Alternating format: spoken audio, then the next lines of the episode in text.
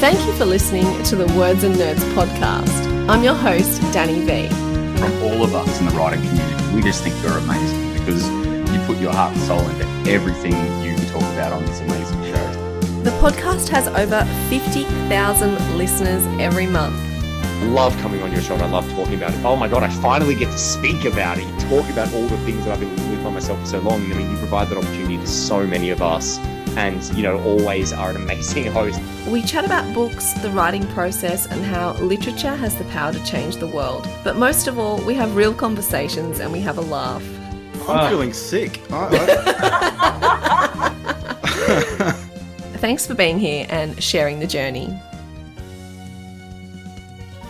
Welcome to another episode of Words and Nerds, where we bring literary goodness straight to your ears. Today, I'm super excited to chat to Reece Carter. His love for stories, especially those filled with whimsy, magic, and a little bit of weirdness, has led him here to his debut novel, A Girl Called Corpse, which has been described as one of the most fresh, unique, and heartwarming debuts about a lonely kid ghost called Corpse. It was the subject of an international bidding war, which is very exciting, with rights already sold in Norway, Italy, and Spain, and it will be published in ANZ and the UK simultaneously. Now, this is mind blowing. Welcome, Reece, and congratulations on this huge success before the books even come out. Thank you so much, Dani. It's so exciting. It still does not feel real. Uh, and this is my first podcast talking about it as well. So maybe this is the thing that will make it feel real. Wow, that's really exciting that this is the first podcast. But I feel like there's always those moments of, is it real? Do I belong here? I don't know. Maybe that's just my experience. Oh my God. No, all the time. I've actually got physical copies of the book now, and my name is clearly printed across the top. So it is definitely real. It's and definitely but I still look at it, I'm like, maybe that is some other Reece Carter. Maybe they've sent these to me by mistake and I didn't write this. What's going on? Isn't it weird Um, that anytime you have success in your life, you just doubt it? You think, no, no, there must be a mistake. I, I can't have achieved this. Like, it's a weird state of mind, isn't it? Absolutely. I mean, that imposter syndrome is always there, but I wonder whether specifically with writing a book, because it is such a, you know, I'm not sure about, well, I'm sure it was for you as well, but certainly for me, the idea of writing a book, writing a novel, um, you know, writing fiction has been a dream for such a long time. Yeah. And there's quite often a lot of um, failure and a lot of hurdles to kind of overcome along the way that it I don't know about you, but it felt like maybe my brain is hardwired to think this is something like this is a goal. This is not something I'm ever going to achieve. I'm always going to be striving towards this Mm. because I was for so long. And so actually kind of accepting that, oh no, like I'm here now. I'm here is really, really hard to wrap my head around. Yeah, I absolutely agree with that. And I think because with writing as well, there's no guarantee it's ever going to happen. So you go to uni to study whatever it is you're going to study. If you study and you do okay, you're going to become that teacher or vet or doctor or whatever it is. But with writing, you can do a million courses, you can write a million novels. And they may never get published. And that for me was the struggle of you may get to the end of your life and never have a published book because there's no guarantee. No guarantees. And even when you do kind of, when you do get to the point where you have a published book, I think it, the rest of it is still a mystery. Everything that comes after that is still a mystery. You know, back to your point of like going to uni and having this career path laid out. It's so not like that as a writer. It's Yeah. kind of constantly changing and unfolding, and you kind of, um, yeah, it's hard to kind of feel perhaps as certain of your future as it might be otherwise. Uh, Mm. but maybe that changes. Maybe that Maybe, changes. but it, it does make it more rewarding because I think everything that you've done in your life that's been hard or challenging or feels like it's impossible have been the most rewarding things, right? and it's an adventure as well Yeah. not knowing what's coming next not knowing what's around the corner like that's exciting Yeah, it is exciting, and it, there's a kind of that that danger element and that fear to it. But I guess that's why it makes it so exciting. That's why we go on roller coasters, right? It's the same thing.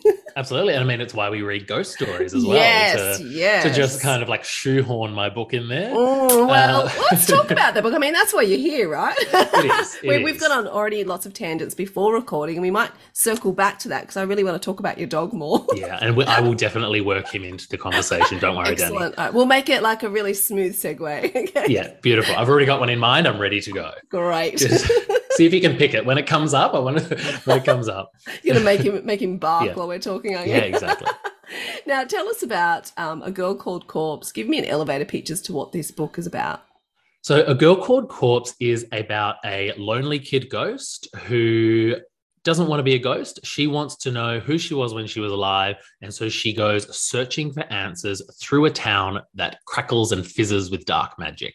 That is literally the best elevator pitch I've ever heard. Succinct, sharp, short, tells me lots, keeps me hanging on. Well done. People usually hate them, so good for you. I, I do hate them, and like that was a. I had to kind of practice not kind of going down on tangents. Oh, she's a ghost made of wax, and she's this, and the town is that. So it took a lot of practice to get it that kind of refined. Very lots of self control. Well done. Mm. now, for you, when you said this has always been a dream for you to write fiction, and you know you have written a ghost story, so to speak, was that always something that you wanted to write, or were you writing lots of things, and this is just the story that worked? This is the story that worked. So I've always written middle grade fiction, and I've been writing it um, ever since I was a teenager. So probably kind of, I mean, I was still reading it myself at this point, at kind of 12, 13, and that's when I started writing it. Um, but the other, I'd written three full length manuscripts before A Girl Called Corpse that didn't go anywhere.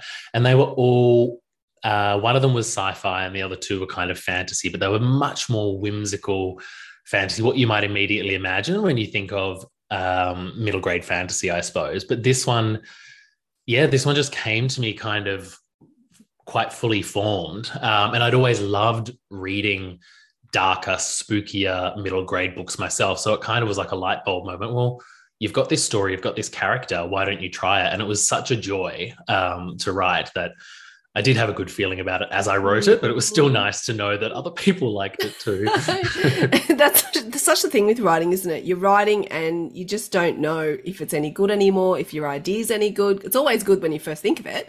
But then as you keep writing, like, I have no idea, where's my compass here? Like, what am I doing? and it backflips three four times in the same day you know i think mm. that's the creative process you can go i absolutely love this this is you know the best thing i've ever written and 10 minutes later you can this is absolutely so boring. There's no tension. The characters are flat. Nothing's working. And then by the end of the day again you can think you're a literary genius. Like it just flips like that.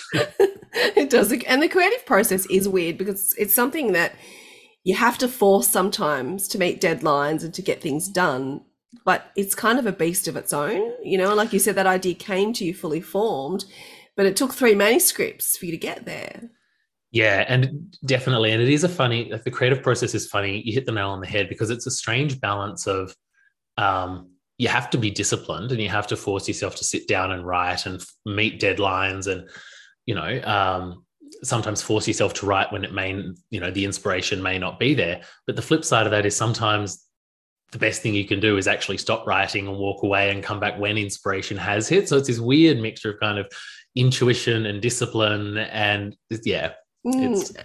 And trying to convince the people around you that you're working when you're sweeping or going for a walk or walking the dog. they don't always yeah. believe you. It's like there's a lot of thinking involved before I sit down and write.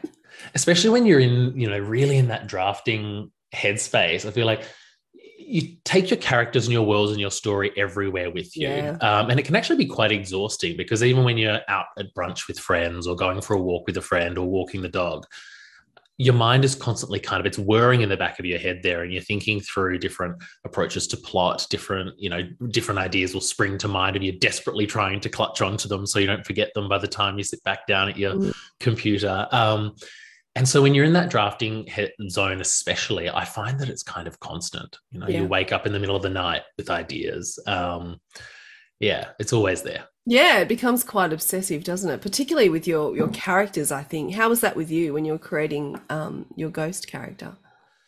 So, interestingly, Corpse was actually the first thing that came to mind. So, this story, A Girl Called Corpse, is very much character first, story second. Yeah. So, I was actually I was living in a house. I wasn't living where I'm living now. I was living in kind of an older style house, and the manhole in the ceiling of my bedroom just had this strange habit of just popping open. Like I would, it kind of happened three or four times in while I lived in this house for no reason. I still can't explain what it was. Anyway, I was going to bed one night. The lights were out. My eyes had adjusted to the dark, and I saw that it was just open a few, like an inch or two. And of course, I got completely spooked. Um, so jiggled it shut with a broom, and then I was laying in bed. And once I got over you know, the fear of it all, started thinking who or what might be up there. And I actually came up with the character of Corpse almost fully formed. So there was this wow. lonely kid ghost sitting up there. And I immediately knew what she wanted more than anything. And I think that's a really important part of creating a character. Kind of the physicality is almost separate. To create a convincing character, you have to know what they want and what yep. they kind of, and that also, you know, helps, I suppose, build the plot out as well, because you're going to write a story about, well, they go looking for that thing and do they find it or not?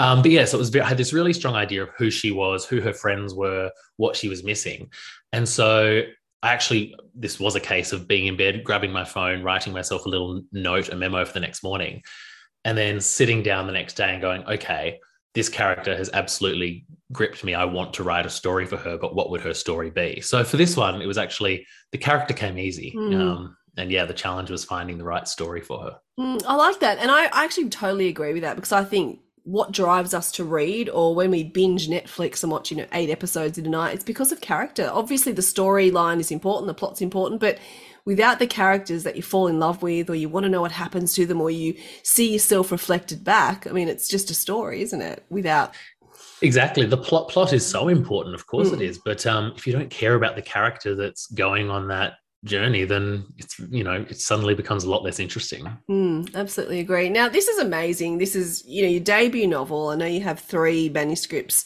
that didn't work out, which is kind of you know not unusual for most writers. But there was a bidding war for this novel. Like, tell me about this and tell me what you were thinking when this was going on. It must have been mind blowing.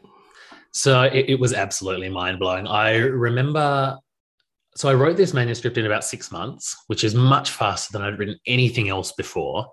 Um, and I was really impatient to send it out to agents. And so I sent it out to a handful and then woke up the next morning thinking, oh my God, what have I done? That was so not ready. I, I uh, called another friend of mine, another friend who's a writer, and I said, oh, I've sent it out to agents and I'm not sure it's ready. And what have I done? And he's like, oh, it's okay, it's okay. There's other agents. I was like, I sent it to Gemma Cooper, who was like the dream agent for me. She was this dream agent. And I was like, what have I done? What have I done? He's like, oh.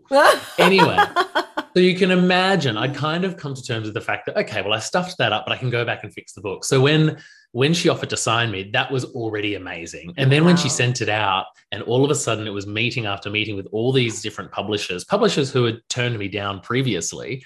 Um, it just it was just mind blowing, as you can imagine, to kind of have this interest in in the book, um, and very flattering. And then, kind of, it was all a whirlwind after that. Um, Gemma took the book to auction, uh, and that kind of happens over a forty eight hour time wow. period. It's just this like whirlwind of exciting emails coming through and you kind of barely have time to get over one before the next one comes in and then before you know it it's all over and you're like oh it, it, you know you kind of um yeah, it's all over and the book's sold and it's happening, and you kind of still can't believe that it has happened. That's an amazing story. I, I, love hearing that. It's really cool. It's it's so much excitement, you know, before the books even come out, and I love that because there's all this buzz. And I remember I had a podcast interview with Booktopia, and they said this is a book to watch out for. You know, they were really excited about it too, and they read lots of books. They're such a great team over at Booktopia. Yeah. I love them. Yeah. yeah, they really are. Now, a Girl Called Corpse, it's not only this sparkling adventure, that's what it's been described as. You've got this great character, but it's about friendship and family and finding out, you know, that power comes from acting with your whole heart. I like that other element. It's got lots of layers to it. So is that always part of the story as well? I mean, you had the character formed, what she wanted, what the kid wanted. So what else is going on there? Yeah, so I knew that. Look, you're right. On its surface, it's uh, it's a dark ghost story. It's an adventure. It's exciting. Um, but it was really important to me that this story have kind of a beating heart underneath that because I love scary stories and kids love scary stories. Yeah. But I think to kind of um, I wanted it to be more than just spooks. You know what I mean? I wanted I wanted kids to kind of close that last page feeling hopeful because middle the best middle grade books are hopeful. So I was like, okay, well, I know this character is. I knew immediately that she was lonely. I knew immediately that what she wanted was company and family and friendship. And so, really, that kind of told me, okay, well, yes, this is going to be a spooky story filled with ghosts and zombie skeletons and sea monsters. But what Corpse is searching for is belonging and is fa- family and um, so I suppose that kind of helped shape those themes um, and that part of the plot as well. Mm, I think it's really important though, because I love books, particularly kids' books that can be read at many different levels. You know, sometimes, and it's totally okay for a kid to read a book for pure enjoyment. Yeah. Then, you know, a kid can read it at a different level and then get all those other layers to it. So I think, you know, the best kids' books are always like that and always have those multiple layers to them. Yeah, I think you've got to, uh, and kids want to be entertained, and we want to write entertaining kids' books. Um, and so I think with a girl called Corpse, at least, hopefully, you kind of don't see the themes sneaking up until right at the end. So hopefully it never feels like, um, you know, uh, it's anything other than entertainment until you get to the end and they kind of make sense. They were Yeah. kind of there all along. Yeah, and I think that's the they're the best stories. And kids are smart, you know. We can't under, underestimate them because they get they get the messages in there. And we don't have Yeah. to, you know, we don't have to make them really obvious because they get them. Kids are super smart at that kind of stuff. Super smart. Yeah. Which I is what I'm kind of terrified about, to be honest. Going out, I'm going out and kind of starting to do school visits. I'm super excited about it, but I Mm. know that kids are going to find plot holes that I have completely missed, and they're going to ask the tough publishers questions. missed. The publishers have missed. Every grown up that's laid eyes on this book will have missed, and kids will put their hands up and they'll have picked them out and they'll have the tricky questions. So I hope I can keep up. Well, I just know I, I was a high school teacher for 17 years, and let me say that kids are the most honest people you've ever met. So if they like your book, you'll know that it's true, but they'll also be very prepared to give some honest feedback as well. I'm looking forward to it. But you know what? I think with kids as well, I mean, this is what reminded me when I was a teacher and then when I had kids of my own, that they just they remind you to be joyful. You know, I think we can both relate to adulting gets a bit boring and hard sometimes, but when you hang out with kids, they remind you that it doesn't always have to be that way and there is, you know, you can still find joy everywhere. You know, kids find joy everywhere. Yeah. Yeah. I mean, that's probably why we both write kids' books too, Yeah, right? Because yeah. they're kind of they're such a source of joy for us and now I don't know about you, but and for my inner child as well. Like it's so it's so nice that now my job involves not just writing kids' books, but I have an excuse to read more as well. Yeah, exactly. my exactly. inner child loves it even. Yeah, totally. And I've got great soundboards at home because if something's not funny, they'll be quite prepared to tell me. You know, my eight and ten year old, you know, they they don't hold any punches when it comes to feedback. now, Jessica Townsend endorsed this book and you know described this this sparkling adventure. I mean, how did that feel? So that was such a surprise. So I mentioned my agent Gemma before. So the reason I uh, Gemma was a dream agent is that she's Jess Townsend's agent. Um, and so I had sent, I signed with Gemma. It had all gone well. Of course, Jessica Townsend is like, you know, a superstar in my Mm. eyes. I mean, in a lot of people's eyes, she is. Yeah, absolutely. But I had no idea. This happened without me even knowing. Gemma had shared my manuscript with Jess. I had no idea Wow. until Jess Townsend tweeted about it. And you can just imagine, I don't think I slept for about three days after that happened. I was so excited. Um, but now I have to pretend that like I just see her as kind of, you know, a peer and a colleague, and I'm not like fanning, you know, fanboying out every time we kind of chat on Instagram or something. If you're on Words and Nerds, Reece, I fangirl every day. So I just think you just got to own it. Yeah. That's all right. It's so exciting. I mean, we've had so many fantastic authors, um, you know, say very nice things about a girl called Corpse. Obviously, Jess is one of them. Jeremy Lachlan has said nice things. Mm. Amelia Mellor, um, you know, just Karen Foxlee, like just so many incredible names that I've looked up to. Yeah. Um, yeah, to see them say nice things about the book is very kind. Yeah, it's And, lovely. Yeah, it's nice. Love Jeremy Lachlan. He's a good egg. He is a good egg. now, this isn't, although this is your first fiction book, it's not your first book. I mean, you have a whole other life and career that you've had before. Tell me about this.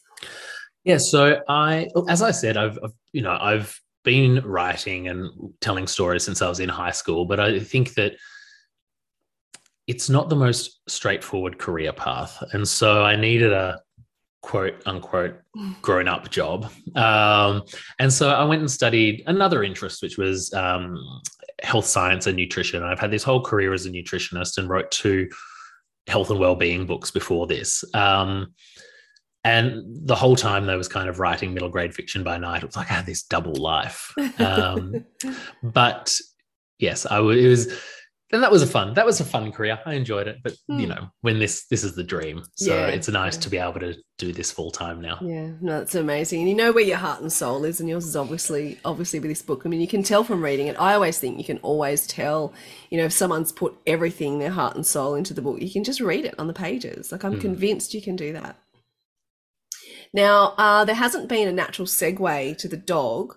So so you know you said my heart and soul is in the book Oh, right, I missed it. and my dog does make so i've not never based a character on anyone deliberately but reading back over a girl called corpse now and in particular reading about her brave and loyal sidekick simon the spider I think I might have based him on my dog pretty directly, to be honest. I Oh, think I that Simon the. Spider might just be a shrunken, eight legged version of my retriever Hagrid.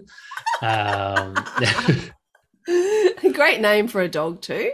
it suits him. It suits him to the T. And when I actually went to when I went to get him as a puppy, I'd already decided on the name because I knew he was going to be um, have black hair and be kind of really shaggy. Um, and so when I went to pick him up, I told told the lady, and she had a litter of eleven puppies, and she pointed to the biggest one. He was about fifty percent bigger than any of Oh, was just kind wow. of like sitting in the middle. And she's like, "You're calling him Hagrid? That's your dog." and then he just kept growing and growing and growing. I love that so much. Well, he's been very quiet this interview. He was barking before, but um, he's obviously amusing himself somehow. But it's lovely that we made this segue into the dogs. I heard lots about your dog before we started recording. So, he will tell you that he's um the, my greatest inspiration. oh, I love it. Love it though. It's, but you do, you get so attached to, you Yeah. know, they become parts of your family. So I love that. I mean, he's the best writing buddy. He just kind of like sits on my feet like a giant warm blanket. Um, and doesn't critique your work. no, thinks everything I write is brilliant, um, which is That's really what I nice. need. I need one of those. now, for the big question Reece, I know you've been thinking about it. Are you ready? Yes, Why? Why do you write? There's no wrong Oh. answer. It's easy. I know, I know. There's no wrong answer, Dani, but I've been telling myself over and over all day. I was like, now Dani's going to ask you this when you're on the podcast, so you better think of an answer. And I said to my that to myself about ten times today. And do you think I have an answer? No, but on the spot, I think it's because it is where it's something that I really love to do. It is a joyful, fun thing that just is effortlessly something I absolutely adore, but it intersects with kind of what's important to me as well. I think that writing stories, especially writing stories for kids, feels important. Um, you know, I don't know if I'd be able to tell you why that is, but I'm enormously proud of kind of putting stories out there that, um, because I think stories matter. You know what I mean? I think stories, especially kids' stories, they get to go on adventures and have a good time. I mean, at the end, I know how much books meant to me at that age, and the idea of being able to create something that might be a kid's favorite book today, like that just brings me enormous amount of joy. So. Mm, that was a terrific answer. What are you talking about? That was great. yeah, I actually rehearsed it like 20 times. I knew it. I knew exactly what I was going to say. And then Reading from a script. No, you weren't. It was it was too heartfelt. You can tell. it's auto cue. It's right there. no, but I agree with you. And I think that kids' books, particularly, I think they're memories and I think they're time capsules because ask anyone what their favorite kids' books were and their eyes light up. You know, they remember Yeah. that joy of being a child. And you're trying to figure out, well, I'm still trying to figure out who I am, but particularly as a kid, you are trying to figure out who you are and where you fit into the world and what the future's going to look like. And these books, they help you along the way on those journey. So I, I so believe, and I'm with you on that, that kids' books are so important for those those reasons. You know, and I remember the picture books that I read to my kids, and when you pick them up, they're just full of memories, and they're not just a book anymore. You know, they're the memories of where you were, what you were doing, you know, memories of a time that you can almost ne- well, you can never get back. So I, I agree, they're totally important and special, and we should definitely celebrate them. Absolutely. And we're so lucky that we get to get to write them. Mm, absolutely. Reece, it's been absolute joy speaking to you. Time has gone so fast because I feel like we've covered lots of ground, talked about lots of things, and I'm just so happy for you. And congratulations on the success of this book already. And I look forward to everything else that comes after for you. Thank you, Dani. This has been so so much fun. Uh, a fantastic first podcast to to do, um, and I hope I'll be back sometime. Absolutely. I love repeat guests. So we'll have lots to talk about. We'll bring Hagrid on next time. He can have a little Yes. bark. We'll interview him as well. That might get weird, but you know, why not? It's such a shame that yeah, because people listening can't actually won't be able to see him um, because he is adorable. Uh, we might have to do a video live stream that time. yes, I like this. Let's brainstorm this. I'll email you. Let's do it. Well, it takes you six months to write write a book these days, so I'll see you then. Yeah, see you then. Congratulations, Reece. Thank you.